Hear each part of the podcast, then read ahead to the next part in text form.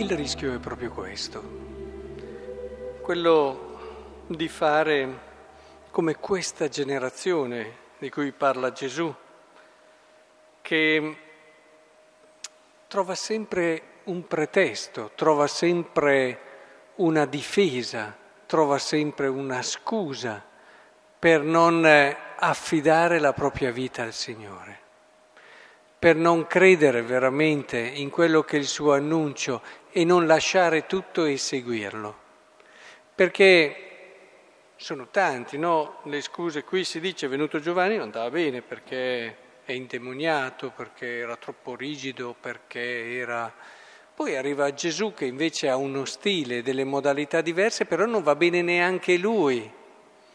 E, oh, del resto quando ti vuoi difendere da qualcosa trovi sempre il pretesto e la scusa giusta. E su questo è un'esperienza che penso in tanti abbiamo fatto. Ora, è importante invece comprendere che quello che ci prospetta il Signore, come ci dice anche la prima lettura, è se avessi prestato attenzione ai miei comandi il tuo benessere sarebbe come un fiume. Ci rendiamo conto? Il tuo benessere sarebbe come un fiume.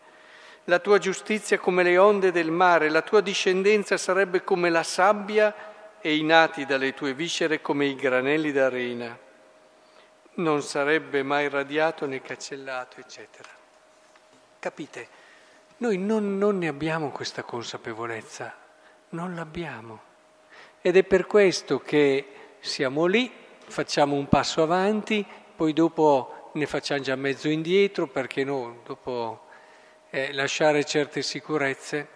Il santo che ricordiamo oggi, ci dice che per arrivare alla sapienza di Dio, per capire le cose come vanno davvero capite, per capire la vita, per capire il modo per essere davvero felici, per comprendere come fare a vivere questo piccolo intervallo di tempo che sono i nostri anni, quelli che Dio ci ha regalato, nel modo più bello che ci sia, per arrivare a questa sapienza, eh, ascoltate cosa diceva, diceva, occorre soffrire molto, ricevere da Dio molte grazie intellettuali e sensibili. E tutto questo deve essere fatto precedere da molto esercizio spirituale.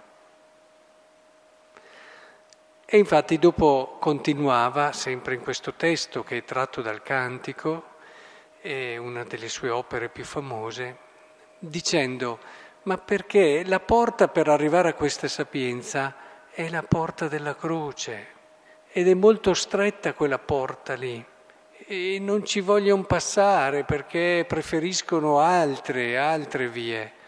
Però queste persone vogliono i diletti, le cose belle che a passare da questa porta ci saranno senza passarci, quello che è il frutto della croce senza passarci. E non è possibile, dice lui. Non a caso si chiamava San Giovanni della Croce.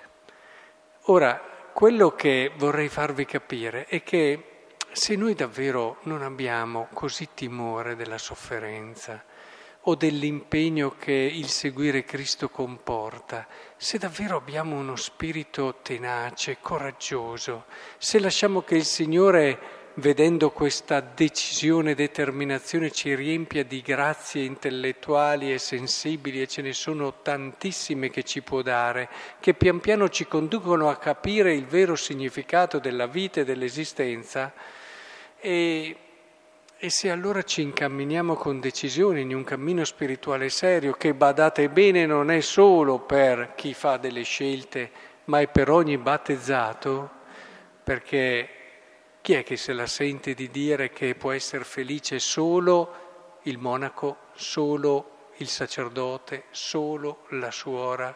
Ma no, tutti dobbiamo essere felici, ma per essere felici occorre un cammino serio per essere felici di quella felicità che ti fa sentire, eh, che ti dà quel gusto che è il gusto di Dio, che ti fa sentire davvero già qualcosa di quello che è un paradiso.